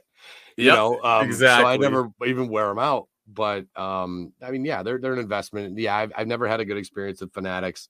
Um, things like 47 brand I've done really well with, but I, I don't I don't know. Most of the, most of the shirts I wear are band shirts anyway. Like my Steely Dan shirt where it's uh, ah, nice. like like the guys from Peanuts. So most of the stuff I wear is I buy off Facebook ads anyways. so yeah so um so there's that all right so let's get um we have another question here from a discord member this is mf grant um mf grant asks uh, that they heard bruins coach montgomery mention emphasizing the offense and the fact that they haven't heard him uh, say much of that all season is that a push mark I kind of think it is. I think it's um, you know, we've been pumping the the teams like the Buffalo Sabres for 14 goals in the past two games against that franchise. And you know, our goal differential is really high right now. It's a league best at 117. That's absolutely crazy. And the, the next the next highest is Carolina with 50 54. oh Uh, yeah, it's it's absolutely nuts. So I, I I don't know where Montgomery was going with this MF Grant on the Discord, but it might be just something that he's just trying to like psychologically push. Like, hey, we need more offense from you guys because the more offense we get from you and create more of a gap, the the less we'll have to worry about the small mistakes or a puck off a skate that goes into our net, which happens a lot in the uh, in the postseason. Um, they do say statistics say that more goals are scored in the on in the postseason off of deflections than regular shots. In the you know it's so yeah, it's crazy. Um, but it just might be something to push them. Like we need just need a little bit more in the playoffs. Be prepared for what's going to come, and that just might be the coaching staff just doing some you know psych work on them. Um, I don't see the offense being a concern with, with the way that we're putting the puck in the net. I know the past couple of games, the two to ones and the you know this and that. Um, but I don't know. I, like I said, I hope hopefully the power play and the offensive capabilities like snap like a light switch when the postseason happens. And as of right now, as of right now, if the playoffs were going to start today, it looks like Pittsburgh might be that team, and I'll take that any day, all day. Yep. For a first round matchup, a nice warm up, I will take Pittsburgh. Tristan Jarry is probably not going to be in the lineup. I think he got injured, is going to be out. So, but there's also folks out there that say Pittsburgh might not be a great matchup because you might truck them and not be prepared for the second round where you might see a team like Tampa Bay Lightning.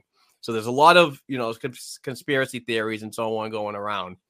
Um, but yeah, I, I, I don't think the offense is a huge issue. I just think that he was just trying to, you know, possibly talk through the media to get to the guys just a little bit more, you know, in a in a conventional way, not by the way Cassidy used to do it, more conventional.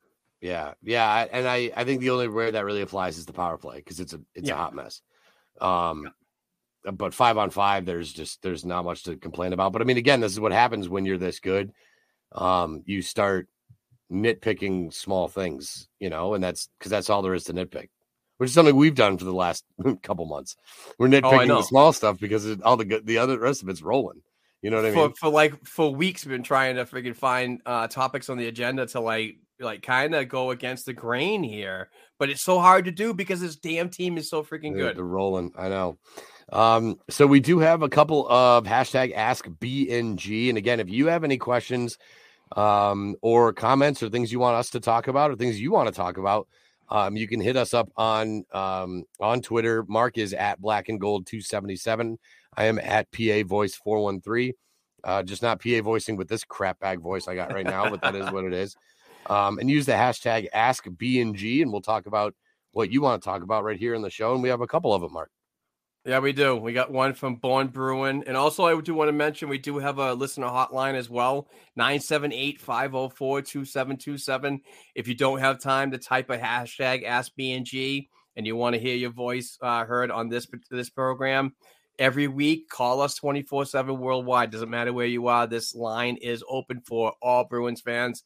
Keep it brief, and we'll get you on the program and answer your question as soon as possible. But our friend Ange up in Montreal, he is a Boston Bruins fan from the from the um the enemy. Let me get rid of this banner real quick. He says, Ask BNG, injuries still being a factor come playoff time. What kind of role do you see Greer Lauko having? Platooning, depending on the opposition, or will one have more definitive role than the other be an extra? What do you think, Steve? Well, I mean, I'm I'm I just I hate to say it. I don't mean to pick on the guy, but I'm kind of out on AJ Greer. Um, I I would I would like to have Lauko in there. If I had to choose between the two, I'll take Jakub Lauko.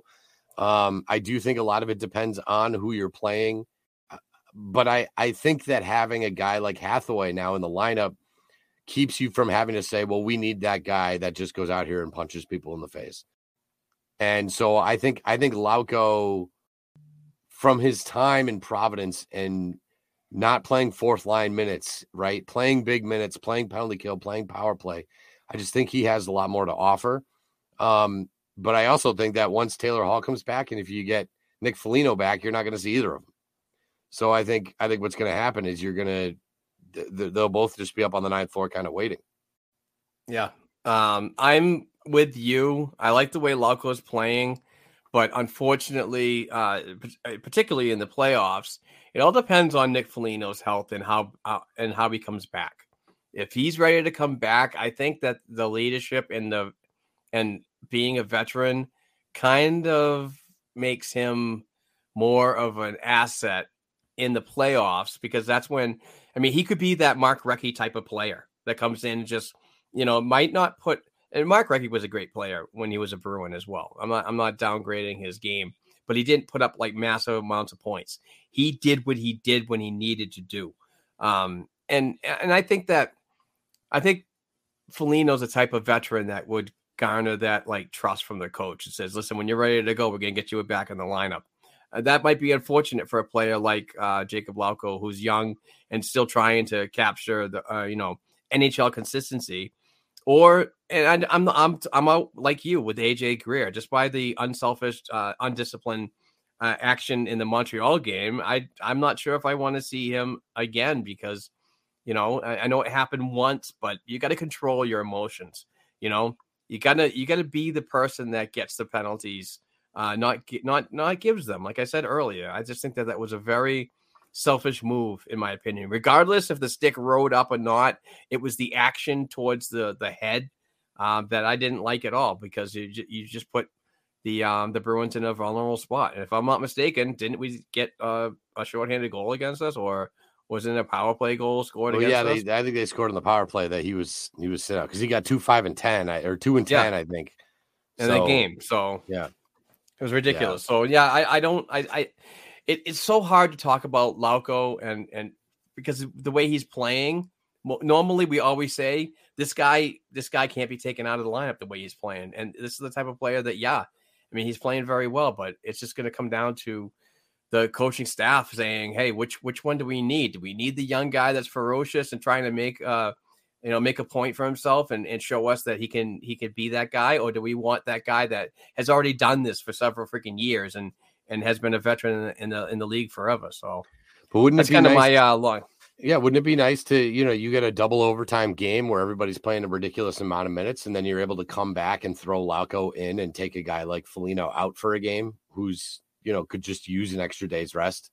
And while everybody else is exhausted, here comes Lauko, you know, bright eyed and bushy tailed, ready to go, you know. So I think that's I think that's it's great resource to have there.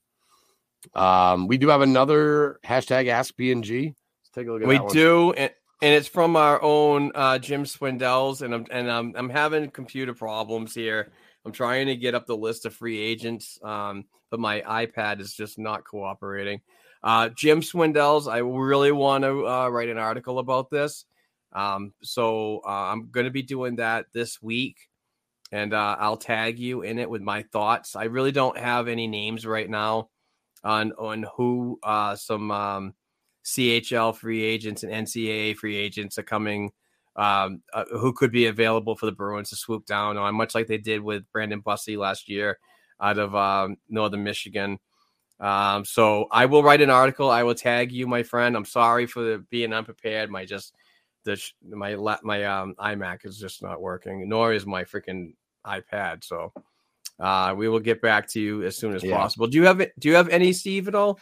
I mean, I, I I'm just I'm not familiar enough with it to be quite honest. I, I just am not. Uh, I, I usually don't know about these guys until they. I, I don't spend enough time watching the college game. Um, the only thing I'm really following is guys like Dominic Tiano who are telling us, Oh, know, yeah. what, what Mason Dom's awesome. is doing and what Brett Harrison is doing and and our guys. I'm not not paying a ton of. I'll be honest. I probably won't watch much of the Frozen Four. It's just I don't. It's just not Yeah. on my radar. I'll but- watch. I'll watch if Mason Lohrei is involved and so on. Right. But until, until and I'm then, watching no and I'm watching him, not like Right, right. you know what I mean. But um, Um, he's done before before we wrap everything up, I do want to add one more thing because uh, this was an email and it was actually sent to us um, from a, a, listener that listens all the time. But uh, he was uh, not discouraged, but kind of wanted to uh, uh, um, give us some a, little bit of more of a character about um, our friend Steve Levy, who we talked about um, on the ESPN broadcast um, not too long ago. I think we said that he was just kind of bland and really didn't have a lot of knowledge of hockey. Um, and and this person, Dan, I oh, I I'm really bad at names. Dan Pet Pat uh it's P A T E N A U D E. I cannot say the name, but Dan, thank you for your email. But he he actually did a catering party for Steve Levy at his house and uh, had a Bruins hat on, and and you know obviously walked up to the door and said, "Hey, uh, we're here to do the catering party." And he's like, "You're not coming in my house with that Bruins hat on." It was actually a really funny story and so on. He sent me a really lengthy email, but um, uh, before the party was uh was going to happen, and and this guy and his and his team got everything set up catering. Uh, Steve walked him around his house and brought him downstairs to where his uh, his collection was, and uh, Dan said that Steve has a, a mass amount of knowledge about hockey, which which doesn't transcribe on the uh, on a national performance like ESPN and so on on a nightly basis. But when he was talking one on one with these people that were at his house, he brought them downstairs to a room that was probably bigger than people's houses. And and just all the jerseys, the New York Rangers jerseys, all of them. It was like a museum down there. And and Dan just wanted to reach out and just let us know that you know just a um that that Steve is a diehard hockey fan and so on, but uh, you know, he's just a, a serious collector and loves the game, and and he wanted to share his story with that. And I appreciate Dan reaching out via the Yeah. email and and everything. But uh, yeah, that was pretty cool. Um, I, I actually thought we were going to get hammered on the email, like, "Oh, you hate Steve Levy." Oh. I'm like, no, but Dan was very, very uh, calm and everything with it, with his words, and and uh, really loves the show. Is a huge listener, so thank Cool. you very much, Dan, for for all the support on so many levels. And um, please reach out. Give us a call 978 504 2727 if you want to get some audio on here. We'd love to hear anybody, not only Dan's voice as well. So, Yeah, my only quick Steve Levy story is when the Bruins decided to have a playoff game on Mother's Day last year, and it's pregame and I'm, you know, I'm on the phone talking to my, I'm FaceTiming with my mother. And hi, mom. Happy Mother's Day. Yep. Uh huh. Uh huh. Yep. Yeah. Oh, yeah. You know, you talk to your mother. And like five spots over is Steve Levy having the exact same conversation with his mother on his FaceTime. Hi, mom. Happy Mother's Uh, Day. Yep. Uh-huh. that's funny. Just, and we both hang up at the same time. We're both just like, like, oh, it's exhausting, you know. Um, but it was funny. But he he's always been um, a couple times I've run into him at the garden. He's been a good good dude. Yep. Um, class act. So um yeah, that's sort of uh that's sort of about um, most of what we have today. We will say uh this week again, we're recording on Sunday morning as we are sit here now. So uh today at five o'clock, Bruins are at Carolina, another back to back with travel, of course. Um Tuesday, uh, they host Nashville at seven o'clock. Uh, Thursday, they host Columbus, which is a built in win because Columbus doesn't even want to win. And then, uh, as Mark mentioned, Saturday at three o'clock at Pittsburgh. Um, that's an ESPN game. That is the game uh, where you guys are going to be down at, what's it, Funky Murphy's? Funky. Murphy's in Funky Marlborough, Murphy's. Massachusetts. Massachusetts. Um, yeah, we got about 30 people attending. They got they're gonna do the whole thing up, all Bruins in the uh at the establishment. I'm gonna have some food, drinks, and hang out with some amazing Boston Bruins fans. And I can't wait to get down there and get things started. That's awesome. That's awesome. And again, if you want to attend, you certainly can. Um, you can check out Mark's uh, Mark's social media. I believe we do have a, l- a link. A link, uh, yeah, in the show notes. In the show notes so you can RSVP that way. Um, but it'd be nice if you RSVP'd so that we can let the, the people at Funky Murphy's know how many of you uh, rowdy ruffians are coming and they can hire extra hire extra security or whatever it is. exactly. whatever it is they need. But um, but that should be a great event as well. And uh, we do, of course, want to before we go mention our Patreon campaign as well, uh, where people can help support us and support our show. Um, you know, Mark's always got some great giveaways, and uh, again, it helps keep keep the lights on and keep keep B and G going. Absolutely. Uh, please go to patreon.com slash black gold hockey podcast and donate just one dollar per episode. We do four to six episodes a month. So it's a real small investment to get some fantastic hand signed items from either a current Bruins player or Boston Bruins alumni. And this month, we're not going to do it today. We're actually going to be doing a show on Thursday this week because we will be at Funky Murphy's on Saturday and I'm staying in Marlborough, Massachusetts for Friday night, Saturday night, and leaving Sunday. So we don't have time to do a podcast next weekend. So on Thursday, we will be giving away this hand signed, fully authenticated Terry O'Reilly jersey. And uh, yeah, big badass. This is the month of March, so it's it it's uh, in, to honor the biggest Irish badass that Boston has ever seen. So if you want to get rid of all that Red Sox crap, Patriots crap, and Celtics crap, and black and gold your fan cave, please go to black uh, patreon.com slash black and gold hockey podcast and donate just one dollar to get to be eligible for to win monthly hand signed prizes. Next month, I think we're giving away a Shawn Thornton, and the month after that, it's going to be a Adam McQuaid hand signed jersey. Nice, It's lots of great things coming up. Uh, we're going to be doing this all year. So sign up and uh, help us out. And we truly appreciate always the financial supporters and everybody that does the downloads and obviously supports us through uh, our new title sponsor, FanDuel. So um, this was a fun, fun episode, Steve. I really enjoyed it. Yeah, this was this a good today. one. This is a good one. You ought I'm to be sorry- sick more often. I just, I'm sorry. I sound like absolute ass. I, it's just, it's so frustrating. I lay in bed. I'm like, I got to get my voice back. What am I going to do? My career's over. but um, no, we'll get there. And um, you know, Mark, it's nice to know that your dad is feeling better. I do want to mention uh, today is uh, two years since I lost my father. So uh, I'm thinking about my dad today. Yeah. Who uh, again, talking about losing your best friend. There's nothing worse. It feels like it was yesterday, and it feels like I've been without him forever. But uh, that's that's how it is. So uh, miss you, Thoughts, dad. thoughts continue. Thoughts continue And, from um, everybody at BNG to you, my friend, and your I family. Appreciate it. Appreciate it. So we're getting together with the fan today for a little celebration, which will be good. And uh, uh, shout out to everybody out there, all our listeners. Happy, stay happy, stay healthy, take care of yourselves. Um, thanks to our friends at FanDuel, FanDuel.com slash Boston. Again, make sure that you are uh, gambling responsibly and uh, make sure that you, uh, at the same time, put all your money on the Bruins to win because that's what usually happens. So uh, if right. it doesn't work out, don't blame me. But uh, this has been great. And uh, again, Thursday we'll uh, we'll be back at it, Mark, and then we'll have that episode for you even earlier than uh, than usual. So Absolutely. have a good one, everybody. Thanks for tuning in.